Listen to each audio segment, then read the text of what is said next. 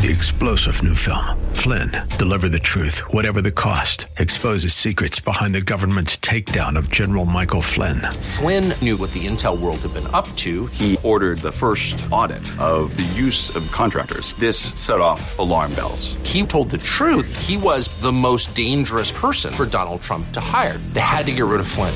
Flynn, deliver the truth, whatever the cost. Available now. Watch it today. Go to salemnow.com. Salemnow.com.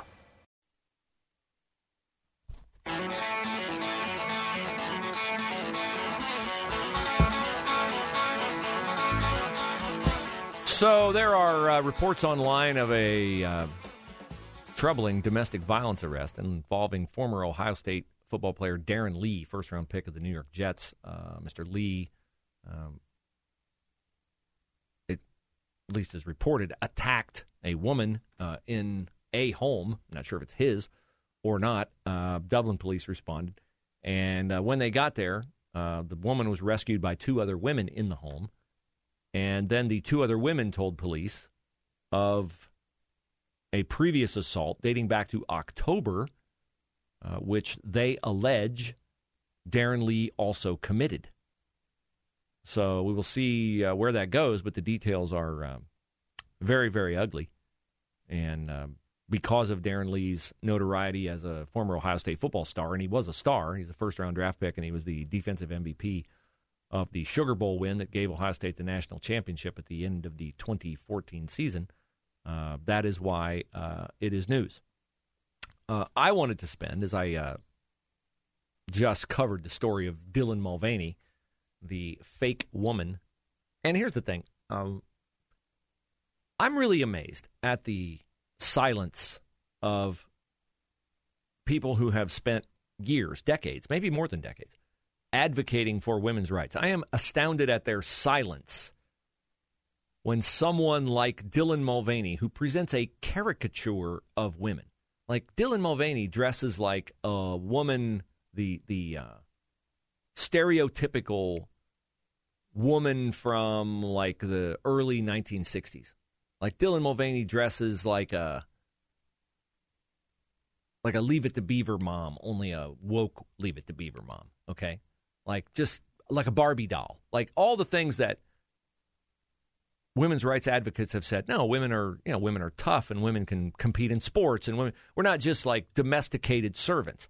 That's how Dylan Mulvaney poses. Okay, which is should be should be very offensive to uh, accomplished, confident women.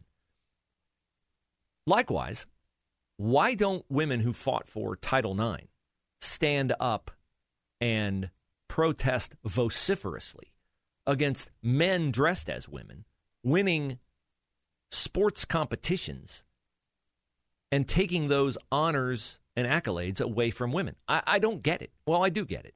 It's fear of being called an ugly name. You're a transphobe, you're homophobe, you're anti gay. That's why. That's the only plausible explanation why. It can't be that they believe, if they have been, and they have been, advocating for equal pay and, you know, all the other things that women are certainly entitled to. If you've been advocating for that, you cannot buy into the fact that, oh, you know, all you have to do to be a woman is just say you are. Like, all you have to do to be the first female four star admiral is be a dude and say you are a woman. It's ridiculous. It's utterly ridiculous. And it is also uh, evil. It is evil. I, yesterday, came across something online, a blog written by uh, a woman named Rosaria Butterfield. Now, Rosaria Butterfield is an amazing story. Uh, a, uh, Rosaria Butterfield used to be an LGBTQ advocate. Rosaria Butterfield then came to Christ and in, I presume, reading the scriptures, realized how at odds her gay lifestyle was with the truth of God and the way that God calls people to live. And Rosaria Butterfield turned away from the LGBTQ movement. But initially, she did not turn away from using the preferred pronouns that I refuse to use with Dylan Mulvaney. Dylan Mulvaney is a guy masquerading as a woman. I will not call Dylan Mulvaney her or she because Dylan Mulvaney is a he. Rosaria Butterfield, writing yesterday, says this A civil war has erupted within the evangelical church, and the idol of the LGBTQ plus movement is dividing the house. The issue is personal, political, and spiritual for me. In 1998, I became one of the first crop of so called tenured radicals in American universities. I proudly touted my lesbian street cred. Then a year later, Jesus Christ called me to repentance and belief, and I became a despised defector of the LGBTQ plus movement. Yes, that is accurate. If you leave that movement, you are despised. You are targeted, you are demonized, you are attacked. And Rosaria Butterfield said that in order to be inclusive, in order to be winsome, in order to be tolerant, she continued to use preferred pronouns of transgender people. But she has recently come to understand that issue more deeply, and she wrote the blog to, she said, publicly repent of her sin. Yeah, see, it's not a choice or a 50 50 or a coin flip on whether or not you're going to use preferred pronouns. It is a sin to use someone's preferred pronouns that are at odds with their genuine identity. Not their perceived identity, not their preferred identity, not their make believe pretend identity, but their authentic identity which is established by God in the womb when you were born. Well, it's announced to all of us when you were born. God knows it before that. Rosaria Butterfield says this My use of transgender pronouns was not a mistake, it was sin. Public sin requires public repentance, not course correction. I have publicly sinned on the issue of transgender pronouns, which I have carelessly used in books and articles. I have publicly sinned by advocating for the use of transgender pronouns in interviews and public Q&As. Why did I do this? I have a bunch of lame and backside covering excuses. Here are a few. It was a carryover from my gay activist days. I wanted to meet everyone where they were and do nothing to provoke insult. But she says the codification of gay marriage and the LGBT plus civil rights agenda launched a collision course between the LGBTQ plus movement and the Christian faith. The LGBTQ plus movement's understanding of itself as morally good conflicts with the biblical account in Genesis 1:27. The LGBTQ plus movement, Rosaria Butterfield writes, comes from Satan as a reflection of the world, the flesh, and the devil. It is not part of God's creational design, it is rebellion against the creation ordinance. So, Rosaria Butterfield writing about all this and why it's wrong, why it is uh, a sin. It's a very deep piece. I will try to remember to put it on the Bruce Hooley Show uh, Facebook page.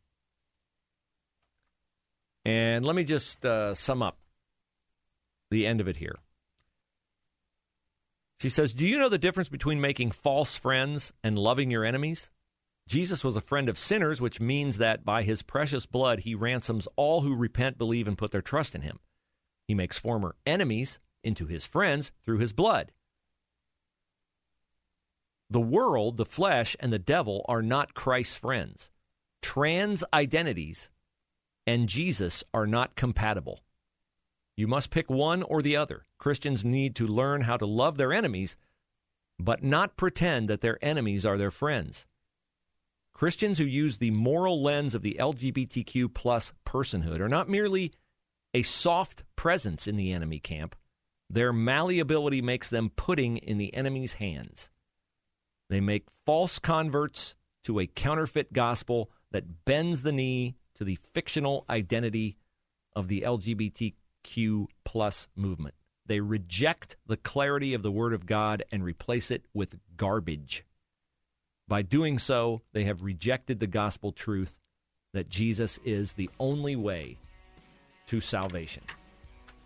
Rosaria Butterfield is uh, now married to a uh, former Presbyterian pastor. She's a homeschool mom, author, and speaker.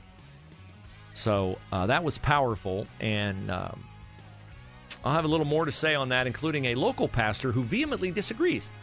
And it will not shock you to know I vehemently disagree with him.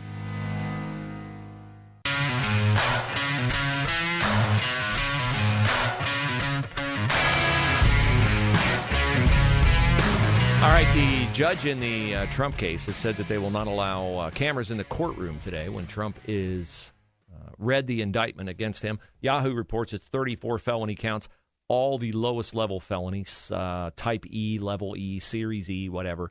Uh, but each one of those, if he's found guilty on it, which I doubt he will be, uh, results in four years in prison.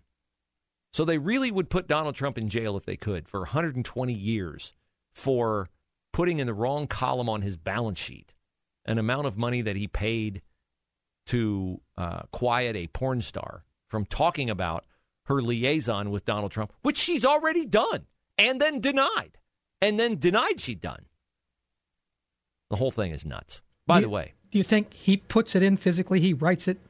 Do you think he has people doing that I for him? I would assume he has people. I, that's I have people who do that. I would think Trump would have people. I, I'm your guy. Yeah, exactly.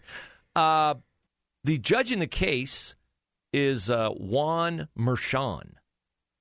And his daughter, it turns out, worked for the Kamala Harris presidential campaign. I mean, you just can't not make this stuff up. okay, whatever. Like, and, and the Democrats will go, "Oh, that's a coincidence. There's nothing to see here. Okay, fine. Uh, here is a letter to the Columbus Dispatch. Headlined Blood Boiling Hate. Now, I would typically say that uh, this headline on a letter to the editor is unbecoming of a pastor writing the letter, except that at the end of his letter to the editor, he said that what he's railing about makes his blood boil. So I do find it to be a uh, an applicable headline. Uh, unflattering for a pastor, but nevertheless applicable. Now, what has Mr. Andy Burns' blood boiling? Well, he says, I am an ordained elder in the United Methodist Church. The church I serve as associate pastor has several transgender people who are beloved contributing members. Well, no, there's a problem. Uh, they can come to your congregation and they can be beloved and they should be beloved, but not as members and definitely not as contributing members because they're living in sin. And he says, as one of their pastors, I'm very concerned about their well being in the current political climate, which shows them nothing but hate and rejection. Really?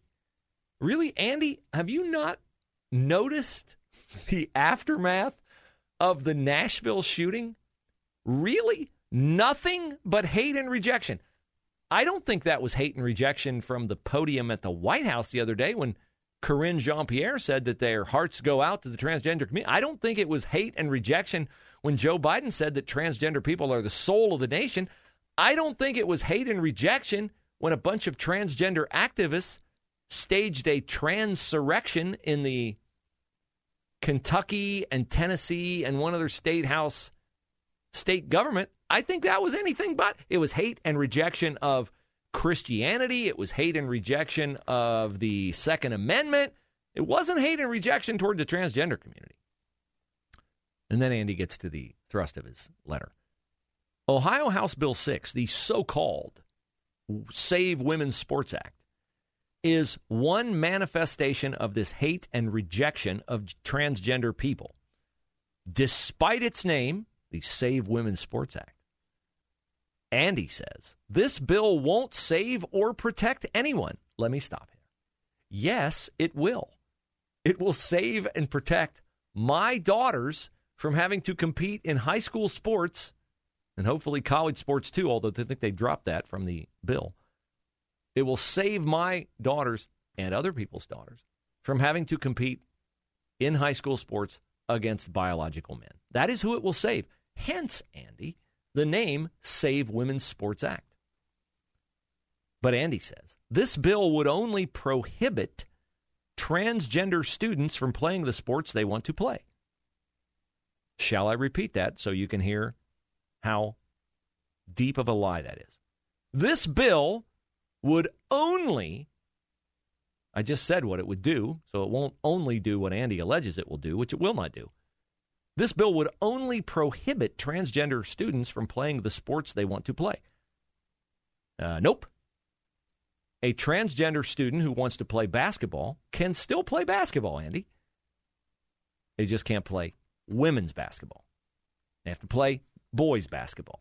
If they're a boy, they have to play boys basketball. It doesn't do anything to prevent them from playing the sport they want to play. You could maybe parse the argument and say, well, I have a biological boy who wants to play softball, and there is no boys' softball, so he can't play girls' softball. And you would, you know, semantically maybe be right, although he could play boys' baseball. But no, it will not only prohibit transgender students from playing the sports they want to play. In fact, it will not prohibit at all transgender students from playing the sport they want to play. It will only allow them to play the sport that matches the biological sex that matches there. Andy writes, This bill sends the message that we do not want trans people in our society. Now, I haven't read the entire bill, but I know Jena Powell, who proposed the bill, and I know Gary Click, who supports the bill. And I'm going to go out on a limb that's really sturdy that I could jump up and down on and it wouldn't break in saying that there is nothing in this bill that says we in the state of Ohio do not want transgender people in our society. Alan, do you think I'm safe jumping up and down on that limb? Uh, yeah, and I'm on it with you. and I think I weigh more than you do. So yes, and he says our trans siblings, so now they're his brothers and sisters in transdom, are already losing hope. Well, I, I have a solution, Andy. Andy, and and I, and it appears from your letter that you, Andy, are uniquely qualified to take care of this issue because you start by saying, I am an ordained elder in the United Methodist Church. And then you say, I serve as associate pastor. So when you write, our trans siblings are already losing hope, I have a suggestion for you, Andy. How about if you preach the authentic gospel of Jesus Christ to them? I presume you know it. It appears from your letter you've forgotten it or clouded it with a bunch of woke feelings based, politically infused nonsense. But if you have people in your church, Andy, who are beloved and attending regularly, I would suggest that if they have lost hope, or anyone in your congregation has lost hope, preach to them the fact that no matter what their sin, Jesus provides a way to be forgiven from it by his death and resurrection at the cross. See, salvation is not rooted in our individual behavior. Thank goodness, because I would be wholly unqualified for it. Salvation is based in the fact that even though none of us are good enough, can never be good enough, Jesus lived a sinless life, died on the cross as the atonement for our sins, was raised to new life three days later by the same power of the exact same Holy Spirit that you can have living inside you to help you or your transgender friends conquer the sin in their life that has clearly become an idol that they elevate above obedience and submission to Jesus Christ on all things. That restoration, that redemption is available to all. And so anyone in your congregation, Andy, who has lost hope, hit them with the gospel of Jesus Christ. Three star general Michael J. Flynn, head of the Pentagon Intelligence Agency, knew all the government's dirty secrets. He was one of the most respected generals in the military. Flynn knew what the intel world had been up to, he understood its funding. He ordered the first audit of the use of contractors. This set off alarm bells. The explosive new documentary, Flynn, deliver the truth, whatever the cost, and covers the facts behind this scandal. Flynn told the truth. He was the most dangerous person for Donald Trump to hire. I find out the worst enemy that I'm going to face in my life is right here in America. They took my assessment and they wanted me to change it. And I was like, I'm not changing it. They had to get rid of Flynn. With in depth interviews, archival footage, and never before seen personal records of the man behind the headlines. I just felt like I was drowning. Flynn, deliver the truth, whatever the cost. Available now. Watch it today. Go to salemnow.com. Salemnow.com.